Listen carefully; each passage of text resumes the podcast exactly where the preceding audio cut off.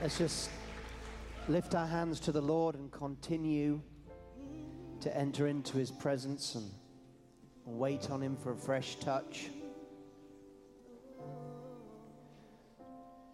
Last week, I had a, prof- had a prophetic picture, and the picture was all these sailboats that were in the harbor, and each sailboat represented one of our lives and that the Holy Spirit was saying that He was going to send a new wind of His Spirit. And there was something that we were to do, and that was to set our sail so that the wind could carry us. And it didn't matter whether we were close to God or far away from God. What matters right now is how we respond to God. And those that set their sail of faith, expectation, and intimacy with the Lord will find the wind of the Spirit blowing.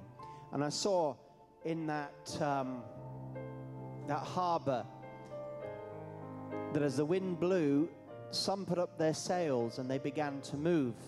Some decided not to put up their sails, and though the wind blew around them, it had nothing to catch to move them forward. But those that set their sail began to move. And they began to move out of that uh, harbor, that port, where everything was familiar and everything was shallow. And I begin to see them moving out together, those that had put up their sails, out into the deep waters on a new journey with God, to new places in God, new things, new experiences, new touches, new words. So I can see you're already doing it, but set your sail right now. We're just waiting on the Lord.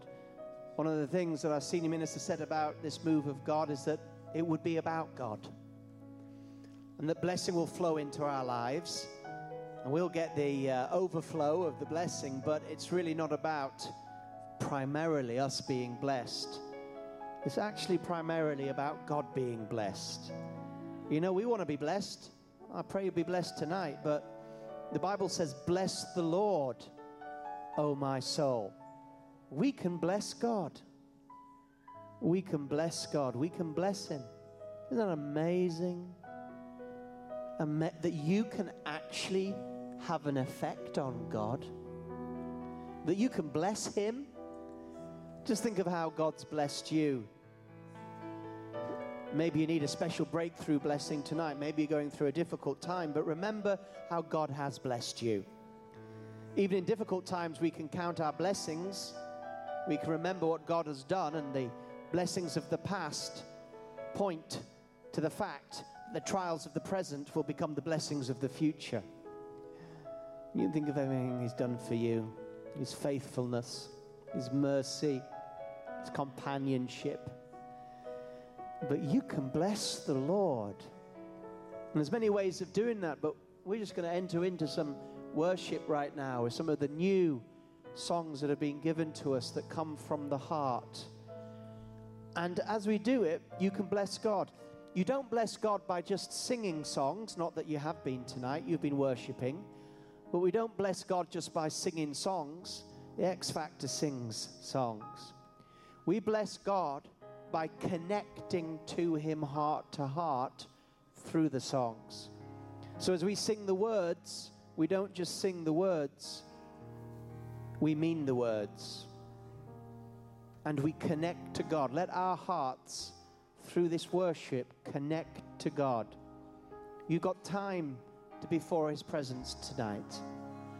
So let's enter in together, all of us together, entering into His presence together.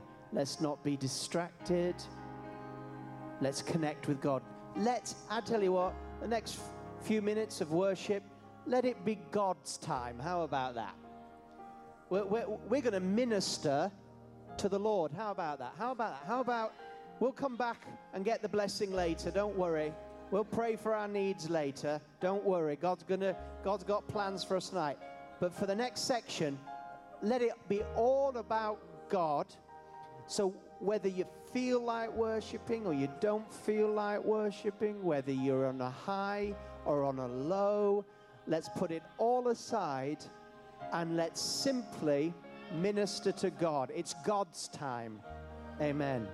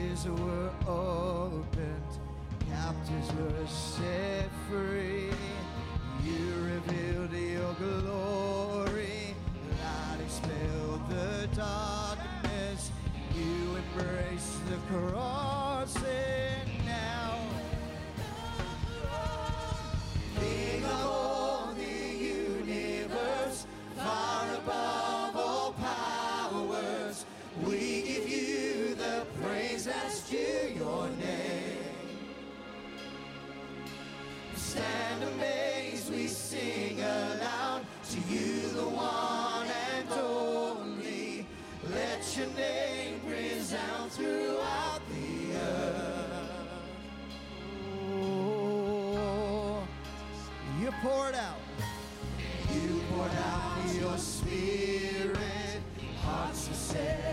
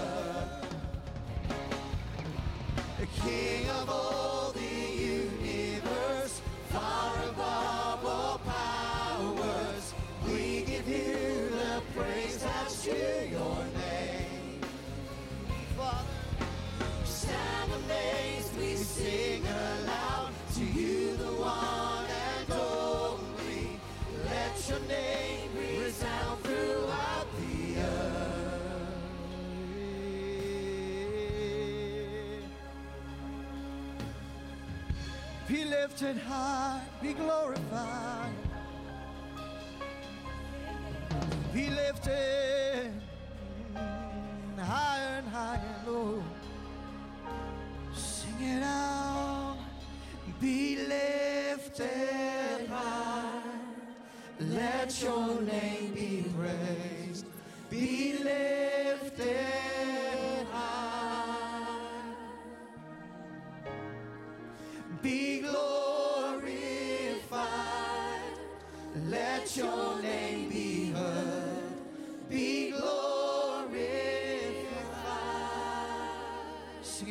to the Lord.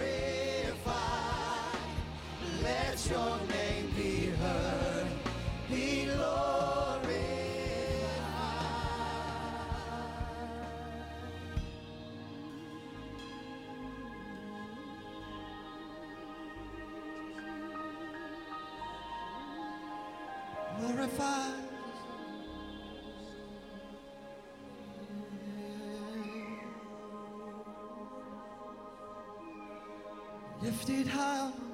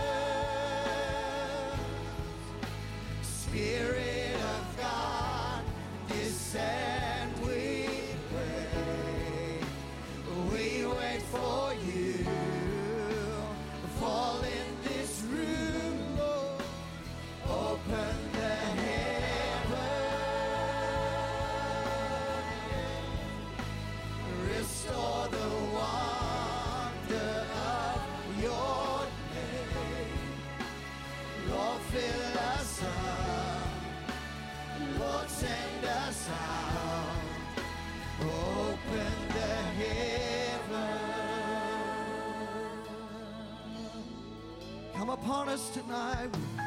Baptize us with your fire. Immerse us in your holy love. Come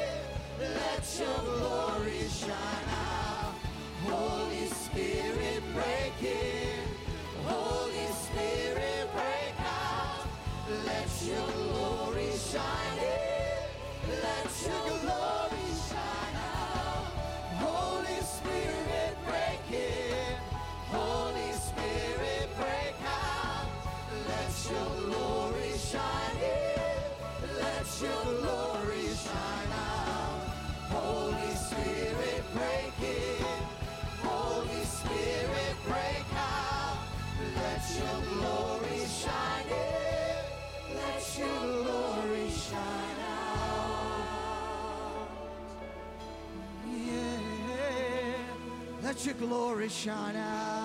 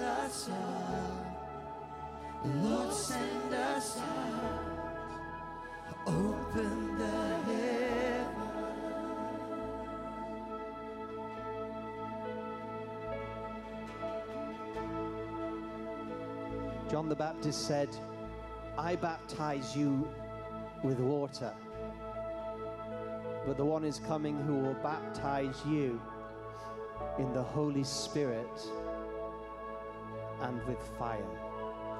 Who wants a fresh baptism of the Holy Spirit? A fresh immersion into the fire of God, the blessing of God. Lord, send your fire amongst us tonight and baptize us afresh with your Holy Spirit. Fill us with your presence. And break every bondage in this place. In the name of Jesus, we take authority over every bondage of Satan, every work of the enemy in our lives and our minds and our souls every demonic oppression, every demonic sickness, every lie of the enemy lodged in our psychology, every work of the enemy. We thank you, Father, that you have given us power to cast out the power of the devil, his schemes, and his works. And the reason that the Son of God came was to destroy the works of the evil one. And so, Father, release across your people tonight a wave of delivering power. Root up every demonic root in our minds. Root it up right now by your Spirit. We break your power, Satan, in our lives, your lies, your works. In the name of Jesus Christ of Nazareth, may every work of the enemy and every demon at work in this place be gone in the name of Jesus. Take your hands off God's people. Take your hands off God's chosen ones. Come out of their minds, come out of their souls, and come out of their bodies in the name of Jesus Christ of Nazareth. We release a wave of delivering fire in this place today. A delivering power of God to free us and liberate us to new levels of experience in the presence of God. Every blockage of the enemy in the name of Jesus. Every foul spirit of depression and oppression of the mind. Depression and oppression of the mind. The enemy sends it. And it's like an umbrella that prevents the rain of God soaking you. Oppression of the mind to keep you out of the new move of God, to keep you isolated. It's the enemy's strategy. The enemy's strategy in some of your lives is to dominate your mind with oppressive thoughts. In the name of Jesus Christ, let my people go, says the Lord. Let my people Go, says the Lord. And the Lord brings you out of captivity, the captivity of the mind in the name of Jesus. Shake off the devil, shake him off. Shake him off like they used to shake the sand off their shoes. Shake him off. In the name of the Lord. Shake him off. Freedom and liberty, deliverance and grace. Whom the Son sets free is free indeed. And we take our authority in Christ and uh, oppose the works of the enemy. We resist pas- passivity. Devil loves passive people. He just walks all over their minds. We refuse to be passive tonight. We've shaken him off. We're rising up to meet our destiny. Glory to God. Glory to God. If, you, if you're suffering from oppression of the mind, oppression the mind, there's just something that's coming against your mind, you just can't, you know, well, we've shaken him off, but I just feel there's a deeper work to be done. I want to seal this thing. You, ju- you just can't get them out of the negativity. I'm not saying that you're a negative person. Sometimes people can be very positive on the outside, but they struggle very much on the inside with negativity. But you know what? Our God is not a God of negativity. He took the negative on the cross and made it a positive. And so if, you, if you're suffering at the moment, you think there's just a negative thing that's on me, I want you to leave your seats and come to the front. Just that negativity. We're going to pray for you. If you're in the balcony, it is worth coming down, believe me. It is worth coming down. This negativity can come in many shapes and many forms. And you don't have to be embarrassed about coming out for it. But we're going to deal with this negativity in the name of Jesus. It's going to break. I know that often, you know, there's a human, we're, we're human beings. Sometimes we do fight negativity, but I'm not talking about the human frailty. I'm talking about that attachment that the enemy puts upon you. And you're going to need the ministry team here at the front, and uh, Christian and Gabriel especially to be leading in, the, in, in this in a few moments. Hallelujah. That's right. Sometimes just getting out of your seat and coming to the front is enough to break neg- negativity. Hallelujah. I can feel the bondage breaking anointing falling on you at the front already, right where you are.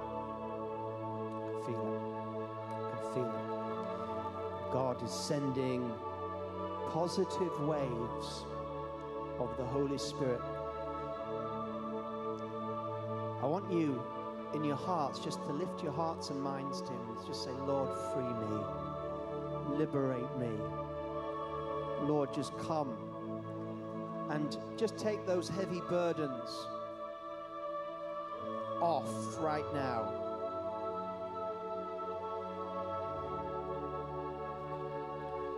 Father, release you right now your Holy Spirit the laying on of hands. And just where you are, you don't even need laying on of hands. Right here at the front, in the name of Jesus, we release, according to the prophetic leading, we release the Holy Spirit upon the Father's children and take authority over these negative clouds and we banish them in the name of Jesus.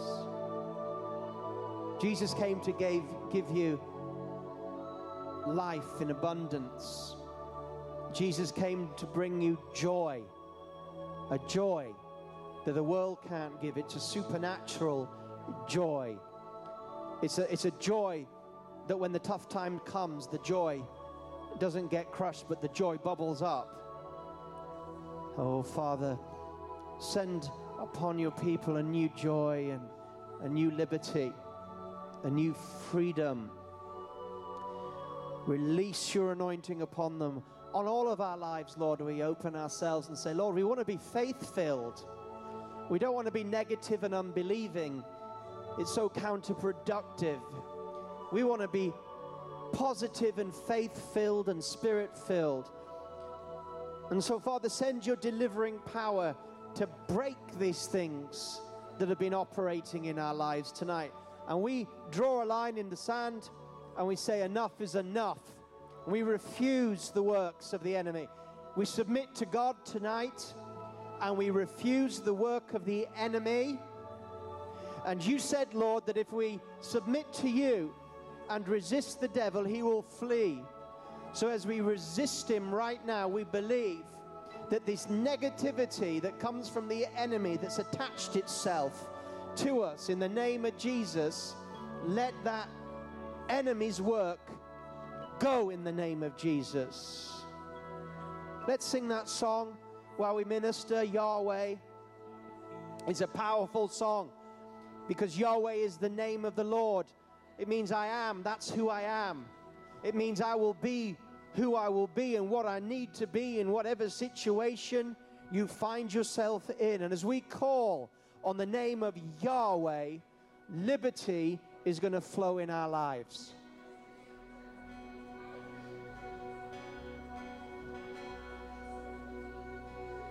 Our God, He lives forever.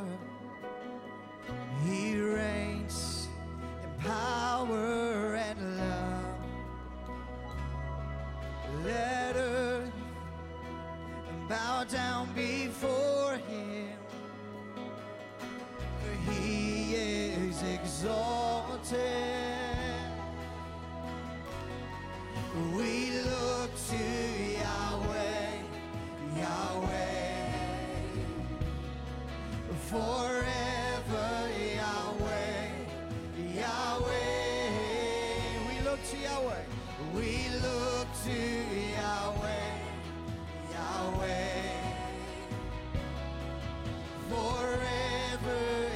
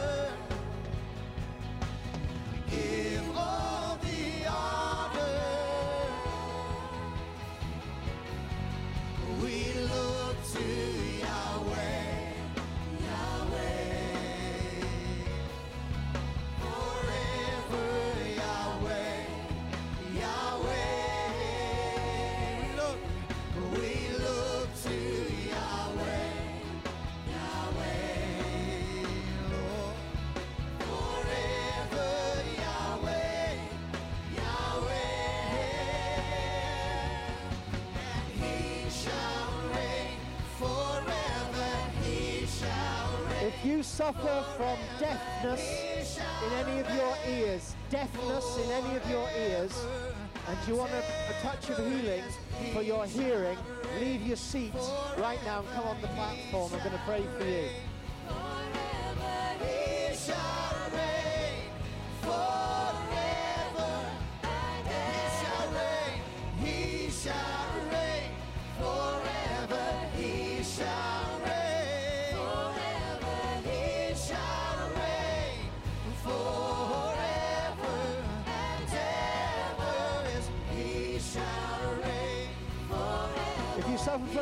Deafness in the ear in any way, come right down to this side.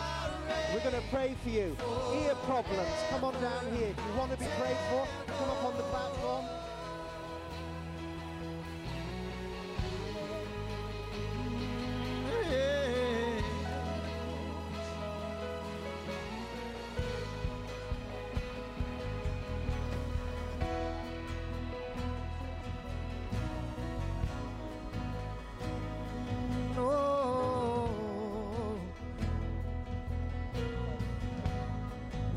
Look to for we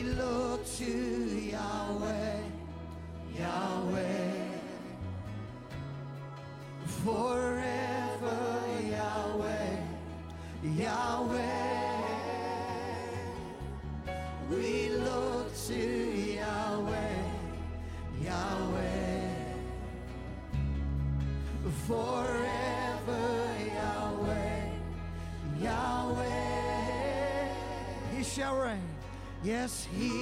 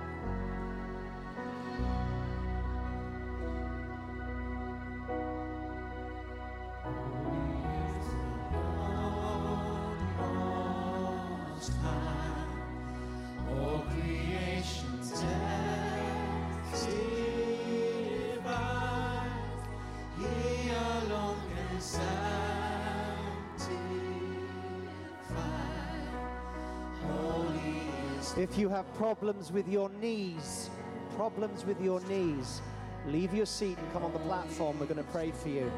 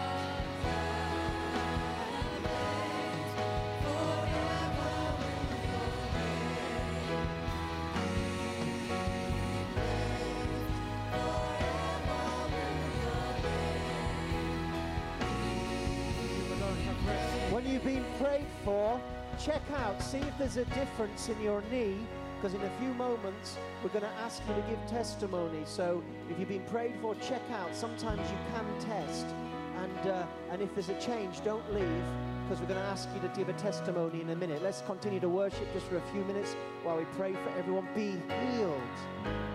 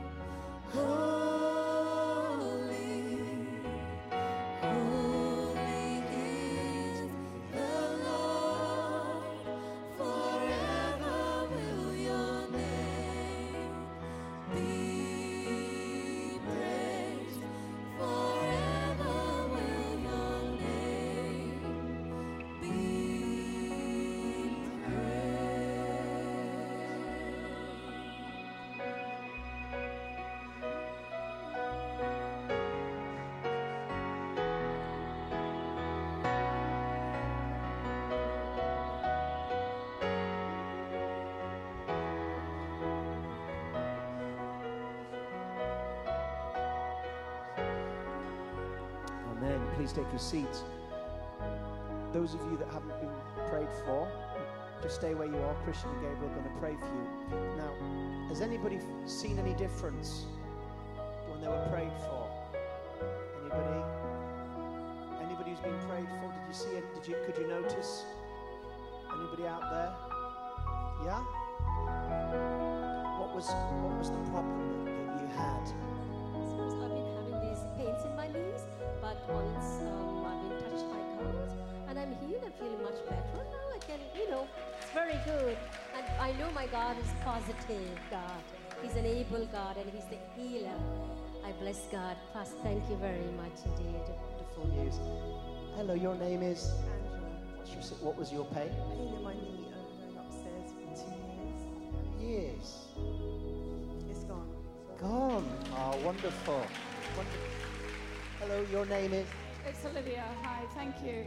Um, I got him down the stairs and it cracked my knees and it stopped. Stopped. Now, as we. I've just been like tracing it out, How long have you been suffering from that? um, off and on for a couple of years. We're believing that that's it for you, Olivia. Bless you. Anybody else? No, God works in wonderful ways. Sometimes instantaneously, sometimes we release the healing flow and it begins to work. You know, it begins to work. Don't ever leave the service and think, oh, it didn't change instantly. Maybe God doesn't want to heal me. He set the healing in motion. There's the gift of miracles, which happens instantaneously, but there's also the gift of healing, which is often a process that can be very quick or it can be released and working in. It's like all of you people that came forward uh, that were feeling a, that there's an element of oppression in your life. We've released something that's going to be working in your mind. It's like we've released divine medicine. You know, you take your medicine and you, you got to give it time, haven't you? I mean, can you imagine taking a spoonful of that medicine if you've got flu or something and you go, doesn't work? You'd be crazy, wouldn't you? God's word is medicine. That's what the Bible says in Proverbs. God's word is medicine. And uh, the anointing brings healing into our lives. And we thank God for natural medicine and natural doctors. We use those. And we thank God for the great physician and the spiritual gifts of the Spirit that also bring healings. Well, we're just going to make sure everybody's been prayed for here. Um, and while we're doing that, I'm going to just deliver a word to you. Malachi says in Malachi 4 4, Remember the law of Moses, my servant, which I commanded him in Horeb for all Israel, with the statutes and judgments. Behold, I will send you Elijah the prophet before the coming of the great and dreadful day of the Lord.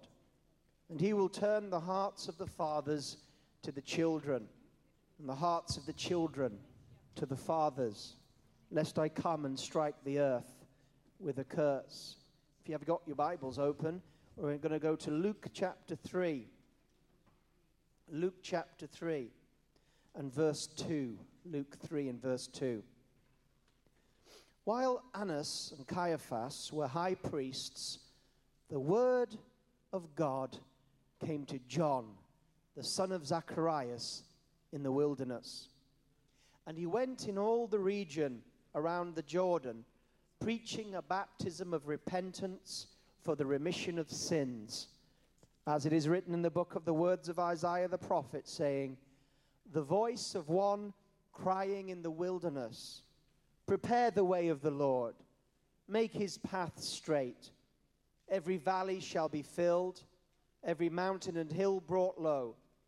The crooked places shall be made straight, and the rough ways smooth. And all flesh shall see the salvation of God. Then he said to the multitudes that came out to be baptized by him, Brood of vipers, who warned you to flee from the wrath to come? Therefore, bear fruits worthy of repentance. And do not begin to say to yourselves, We have Abraham as our father. For I say to you that God is able to raise up children of Abraham from these stones. And even now the axe is laid to the root of the trees. Therefore, every tree which does not bear good fruit is cut down and thrown into the fire. So the people asked him, saying, What shall we do then? He answered and said to them, He who has two tunics, let him give to him who has none. And he who has food, let him do likewise. then tax collectors also came to be baptized and said to him, Teacher, what shall we do? And he said to them, Collect no more than what is appointed for you. Likewise, the soldiers asked him, saying, And what shall we do? So he said to them, Do not intimidate anyone or accuse falsely, and be content with your wages. Now, as the people were in expectation, and all reasoned in their hearts about John whether he was the Christ or not, John answered, saying to all, I indeed baptize you with water, but one mightier than I is coming, whose sandal strap I'm not worthy to loose. He will baptize you with the Holy Spirit and fire. His winnowing fan is in his hand, and he will thoroughly clean out his threshing floor and gather the wheat into the barn. But the chaff he will burn with unquenchable fire. And with many other exhortations, he preached to the people. The last book in the New Testament, in the order that we have it, Malachi says that he's going to send Elijah. God is going to send Elijah before the great day of the Lord as a preparation. We know that this Elijah anointing fell upon John the Baptist. Jesus himself said that John the Baptist was the Elijah figure that had prophesied. And John the Baptist and his ministry and his calling was all about preparing for the coming of the Lord. It's quite strange when you think about it. Why would, why would, why would God do that? Why, why would you need someone to prepare the way for the Lord? I mean, couldn't Jesus just have, like, when his time was right, just have gone to the synagogue and read, The Spirit of the Lord is upon me to preach good news to the poor? Couldn't he have just gone into the desert to deal with the enemy and the tests of the enemy and then gone into his ministry? Isn't it interesting that God sends someone to prepare the way for the coming of the Lord? it's God's way. Now, of course, in one way, Jesus being the king, somebody should prepare the way. You know, when the queen or a royal figure has got an engagement, uh, they send people to prepare the way. She doesn't just turn up. People prepare the people, prepare the situation. They prepare the way for the coming of the monarch. And so, in that way, John the Baptist was there to prepare the people. But what if he hadn't prepared the people?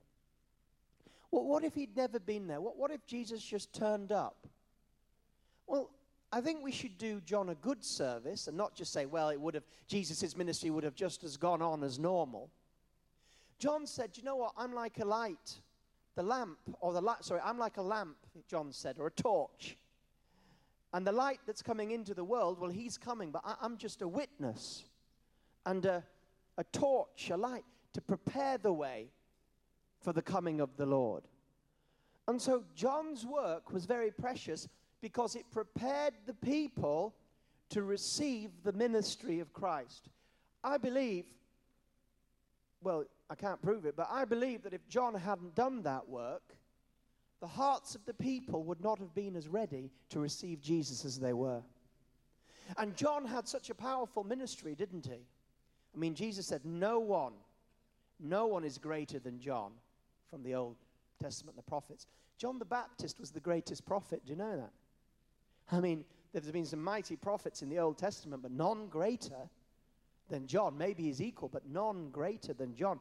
The impact of his ministry historically was absolutely huge because he prepared the way and said things like, I must decrease, he must increase. We tend to sometimes forget what a powerful ministry this John the Baptist with the spirit of Elijah had because it was totally, rightfully, and utterly eclipsed by the Lord and King that he was preparing for. But he did have an absolutely incredible ministry. I mean, we just read he was so powerful in his preaching and ministry and baptizing that it says that they were expectant. In uh, Luke 3, verse 15, now as the people were in expectation, and reasoned in their hearts about John whether he was the Christ or not. So that's a pretty big work, wasn't it? And he was preparing the way. Now, we believe that God wants to do a new thing in our lives, don't we? A new move in our lives, something new. And we're preparing our lives. And we are, the move is already happening, but at the same time, some of the things that we're doing is preparing our hearts for it, aren't we? I mean, with that prophetic picture I had last week that I repeated about the sailboats in the shallows of the harbor, and that a new wind was blowing, and that we had to set our sails of expectation and faith. And if we do that, the Holy Spirit will carry us. We don't know where or how, but we know He'll take us out of the shallow, relative safety of the harbor, of what we're used to, of what we're comfortable with in God, and He's going to take us out into the deeps. Yeah? That, that's like a prophetic. What is that? Well, that is a, it's like John the Baptist trying to prepare us for a fresh move of the Lord a fresh revival. A revival is the coming of Jesus by his Spirit in a fresh new way into people's lives. It's the Holy Spirit bringing Jesus in a altogether new and fresh way, manifesting Christ in our lives. So, the John the Baptist is important for us tonight because what he is ministering still has relevance to us prophetically today. Because if you're looking for a new move of Jesus in your life, and it's already coming and it's already doing it, we want to get our sails up. We want to be prepared, don't we? You hear what I'm saying? We want to yield to the new move of God. We don't want to miss it. And so, what are the lessons that John the Baptist teaches us? The principles of preparing for a new move of Christ in our lives, a new, fresh coming of the Holy Spirit into our lives. You hear what I'm going tonight? You hear what I'm talking about? What adjustments do we have to make in the sails of our lives so that we catch the full wind that's coming? Because I can tell you something if we just continue to do what we've always continued to do, then we will simply experience no more than we've always experienced. But if we want to experience something new, if we want to go deeper with God, then certain things are going to have to change in order to cooperate with the new wind that's blowing. We're going to have to, like you do a sailboat, you're going to have to change tack. We're going to have to change the tack of our lives. Is that the right word, tack? Huh? When you change, the wind blows, and then you have to change direction. Pardon? You have to change your sail in order to catch. When the wind blows in another way and you're in a sailboat, you have to change. And so this is a divine adjustment. Part of the move itself is divine adjustments in our lives. We cannot remain the same. It's unthinkable to remain the same. It's unthinkable to stay in that harbor and not move into the deeps. It's unthinkable because God's not going to stay in that harbor. He's off. He's off into the deep. We can go with him or we can stay. Now, John the Baptist came to prepare the people's hearts. I mean, what was he doing? He was speaking about their hearts. He was baptizing them, but they were baptized because something had happened in their hearts. If John didn't think something had, happened in your heart, you know what he called you? Viper. So this wasn't just about going through a ritual, a popular ritual with John. He wasn't having any of it. So where he saw heart change, adjustment, he baptized. But when he saw the Pharisees and the Sadducees, and they were coming along trying to get in on the move, you know, sometimes when God does something new, people want to get in, in on it for the wrong reasons. They want to get in on it because they think, oh, something new's happening. Oh, I better be part of this. I want, I want to be part of the new thing. And, and the Pharisees and Sadducees wanted to be part of the new thing. And John said to them, No, you brood of vipers, what are you doing here? You haven't adjusted your hearts. You're not listening to what I'm saying. You're not preparing yourself for the Lord. I think being a prophet, he knew what they would end up doing to Jesus. And so he, didn't, he, he refused to baptize them because there was no adjustment. He could see that there was no preparation or adjustment for the coming of the Lord. And his prophecy, as it's written in the words of Isaiah the prophet in verse 4, the voice of one crying in the wilderness. In other words, John was preaching what nobody else was. He was speaking a message that was new, that was fresh, it wasn't the same old stuff that people had heard. And he was crying out in the wilderness, Prepare the way of the Lord. And then those verses are speaking about adjustments. It's a preparation for Jesus to come. Whenever I read this, you know, I always think of like a landing strip. I always think about somebody creating some sort of airport runway, and you know, there's a, a wonderful airplane that's coming with somebody very important, but there's, there's no airport or, or runway big enough for the airplane. And so you have to make the path straight. You have to fill in the valleys. You have to bring down the mountains. You have to stop the crooked places and make the rough ways smooth so that when you finish, you've done this lovely runway and then the person can, can arrive. And here, when he's talking about path straight and valleys filled and mountains brought low, what is he talking about? he's not talking about anything physical. John is talking about the issues of our heart. Issues of our heart. There are wilderness hearts that God wants to bring change to. Wilderness hearts. I love some of the prophecies in Isaiah that, that talk about God coming and turning the wilderness and desert into a pool and, the pic- and, and making an oasis where there's dry desert. Revival has always been a picture of God coming into a desert region and bringing life and rain and growth and abundance and harvey, harvest. Revival, or a move of revival, or a move of God, whatever you want to call it, doesn't really matter as long as God's in it, brings a change to your, the environment of your life. Change to your environment. A move of God is not a move of God if nobody changes. And so when John speaks to us, he's talking about the wilderness areas of our lives. It may be here tonight that as yet you haven't even given your life to the Lord. You'll have an opportunity before the evening's through. You've not yet given your life to the Lord. My friend, your life is a wilderness, a wilderness of sin, brokenness.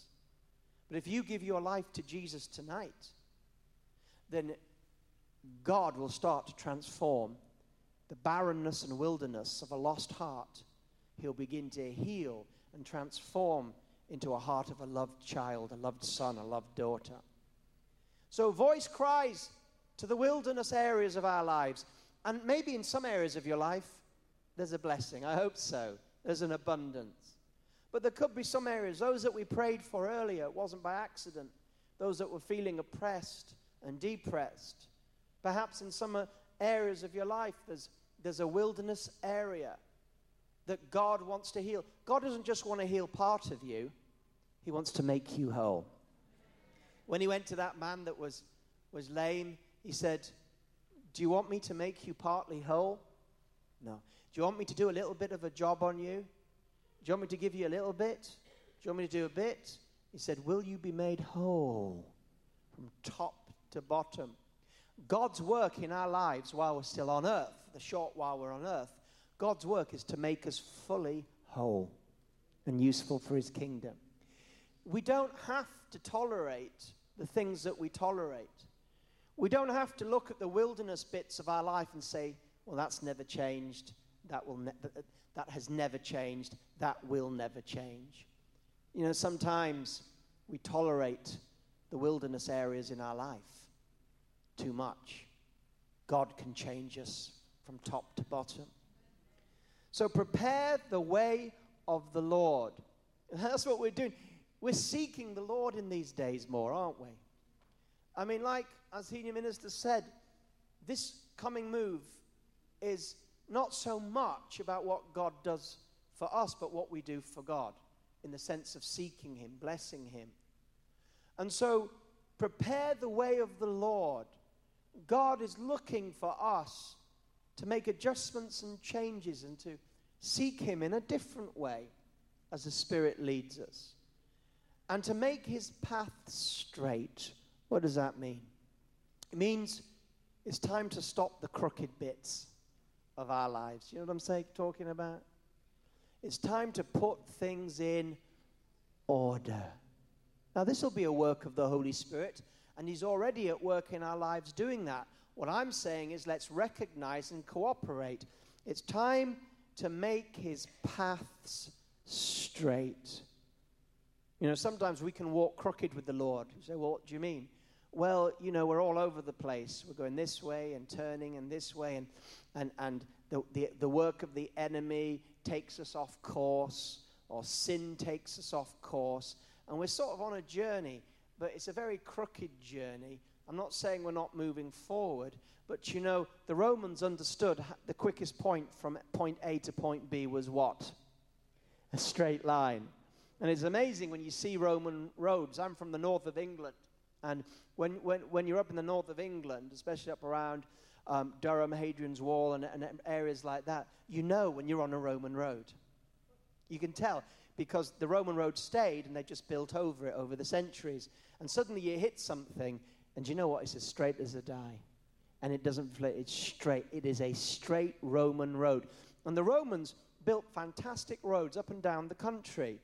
And those roads were paved because it meant that wherever the enemy was or whatever they had to do, they could get on that road and they would be there fast. Whereas when you look at the Anglo, uh, when you look at the Saxon roads, again, from where I'm from, just a bit down in Yorkshire, we have lots of Saxon roads. Now, Saxon's roads are just crazy. I mean, Saxon roads are up hills round and all this lot. And you ever been, you ever been out there in the countryside and you're in a car and you go on those twisty roads and, it's, and you're thinking, oh, I, I just hope there's nothing around that corner. And you're thinking, why are we doing all this? And like to get a couple of miles, you have to do a couple miles more because of these twisty, crazy Saxon roads. Well, God doesn't want us to have Saxon roads in our lives. In other words, He doesn't want us to be continually diverting, you know, going this way. We're going straight for a while, but then we get blown off course. We're going this way and we're going that. God wants us to straighten up. God wants us to make our path with Him straight. And I know by the Spirit that, that God is with us all, but some of you can relate to this. You said, you know, I do all right for a while. I'm going straight. I'm doing it right. I'm going straight with the Lord in my walk. But then you know what? I get off course. I take a diversion. And then I find that by the time I get out of that diversion that's not God's best, and I come back to the straight path, I realize that I've traveled miles in the diversion, but I've only gone a few inches when I've come back to the highway of the Lord. Do you know what? The Lord's got a highway for us. And thank God it's not the M25. It is a highway of holiness. And that highway is a safe place to be. It's a place that will take you there. God is working in our lives. For some of us, it's time to walk straight with the Lord. And you go out of this meeting, and it might just be this might be all you'll get tonight. God spoke to me and He says, Make my path straight you know who you are. Every valley shall be filled, every ravine. We know that the Bible, when it speaks about valleys and ravines, well, we know what that's talking about. It's talking about depressed things, isn't it? You know, God says, when you're in the valley, I'll be with you. The valleys and the ravines. But I'm not talking to, tonight about the valleys of that we go through that have got nothing to do with us. You know, the tests or trials. You go through a valley, you come out the other side. I'm talking about the valleys that need to be filled with God in our lives. I'm talking about the empty bits in our lives, the things that need filling in our lives. And we're filling them with all the wrong things. You know what I'm talking about? Those needs that we have, those desires that we have, and, and those, those holes in our lives, those needs, and we fill them with the wrong things. God, in these days, as we wait on Him, He's going to start filling in the ravines, the, the depressed places, the down places, the low places that keep us down, that keep us depressed, that keep us away from where God's going to be working and cooperating. And it could be that you say, Well, I know I've, I've got a few low places in my life. Well, maybe God's word to you is it's time for those to be filled. To fill it with God's word, God's faith, and God's spirit. God doesn't want you living in a valley, He wants to bring you back on the highway. And every mountain and hill be brought low. Mountains and hills are often seen as oppositions, but these could be the mountains or hills in your life that really need to be smashed once and for all. Could be areas of pride or, or areas in our life that we refuse to submit to the Lord areas that need these mountains in our lives that have risen up against the Lord. These mountains in our life of disobedience, perhaps, unbelief, bitterness. It could, uh, it could be anything the Lord could show you. But there's a mountain, and God is saying, Prepare the way of the Lord. We've got to bring these mountains down in our lives. We've got to bring them down, the, the wrong attitudes, selfish attitudes, or pride. I don't know, I'm just throwing things out. God will show you if this is you. Things that need to anger, I don't know. I don't know. But what are the mountains that God the Holy Spirit is going to show you? That you're going to have to pulverize. You're going to have to take these mountains and we're going to have to humble ourselves and we're going to have to smash them. We can't tolerate them anymore because they're blocking the way of the Lord. Just like the crooked paths is blocking the way of the Lord. So the valleys are blocking the way of the Lord. So the hills are blocking the way. The crooked places shall be made straight. I've already spoken about that. And the rough ways made smooth. God wants you smooth. Smooth in the spirit. What do you mean? Well, someone who's rough, the rough ways are very difficult to travel. It's rough, it's very hard. You ever been on a road that's not properly paved? Of course you have, you live in London. Potholes, and you go in these roads and it's like, and it's hard because it's not properly paved. But you go on like a new highway that's uh, really smooth, and it just feels so good. Feels so good. The drive is lovely on a smooth highway.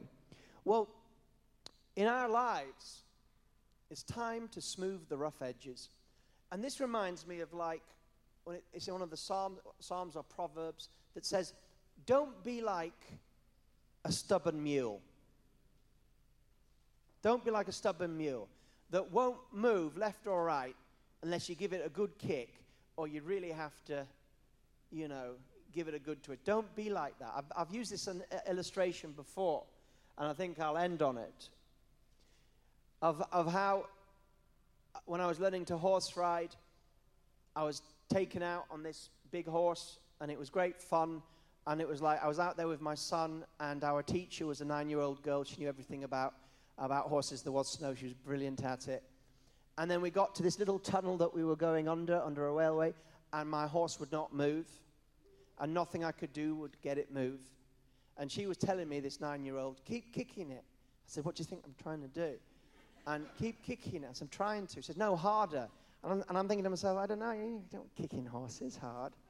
And then she got off her horse, which was very humbling for me. Got off her horse and said, Let me have a go. I thought, nine year old girl with her little pink Wellingtons with stars on jumps up on this massive horse and starts flapping her heels into the horse. it was quite funny. Um, and the horse eventually, I don't think the horse felt anything, and the horse eventually moved and then she said, I'll tell you what, you ride my horse. And so I got on the horse and, and everything. And God is saying, don't be rough. Don't be like that rough horse. Do you know, sometimes God has to do it with us. Sometimes God has got to get on, on us like that horse. And, and He will do it. He will do it. I tell you what, the chastening of the Lord, God doesn't mind spanking His kids if it's going to save them in the long run. Has anybody ever been spanked by the Lord? Well, some of you have got, some of you, you, you, you must be too holy. I tell you, if you've been chastised by the Lord, I don't know if you have, I have. Man, he's tough. Man, he will chastise you. He will chastise you. And when you get through it, you go, I never do that again. But then you also end up saying, But thank you, Lord. Because if you hadn't, I'd be in a mess forever. Well, you don't want to be like that horse although sometimes we are. You want to be like, and I've used this illustration before, you want to be like those horses of the British cavalry that lancers ride with their big lancers. And I remember going to Earl's Court once to see all the cavalry in a cavalry show. And it was amazing because they were riding these thoroughbreds and they had like flags in, the, in their hand or lances in their hand and they had no reins. And yet these horses were doing it, no reins. And so I said to my friend who was a captain in the Blues and Royals, got, got me the tickets. I said, How did they do that? How, how, how can they steer the horse without reins? I mean, I can hardly steer any horse. I have to kick, I have to get a nine year old to steer the horse for me. How do they do that? And he said the horses are so well attuned and trained that just a little pressure with their heel or a little pressure with their knee, and immediately the horse responds. Those horses are smooth to the touch of their riders. God wants us to be like that. Let's not be stubborn mules anymore. Maybe there's some stubborn mules in the. I'm not a stubborn mule. Yes, you are. You just showed you were. And then verse 6 and all flesh shall see the salvation of God. These are just thoughts, spiritual thoughts and seeds to be planted in your heart. Maybe all of them mean something to you. Maybe just one thing that I've said today just clicks. And that could be the adjustment that will cause the move of God to move in your life. Let's bow our heads in prayer. But there may be someone here, as I said earlier, you need to make an adjustment and you need to give your life to the Lord. You need to stand with Christ. All you have to do is believe in your heart and confess with your mouth that Jesus is Lord. Can I have the worship team up? Because we're going to end with a song in a few minutes.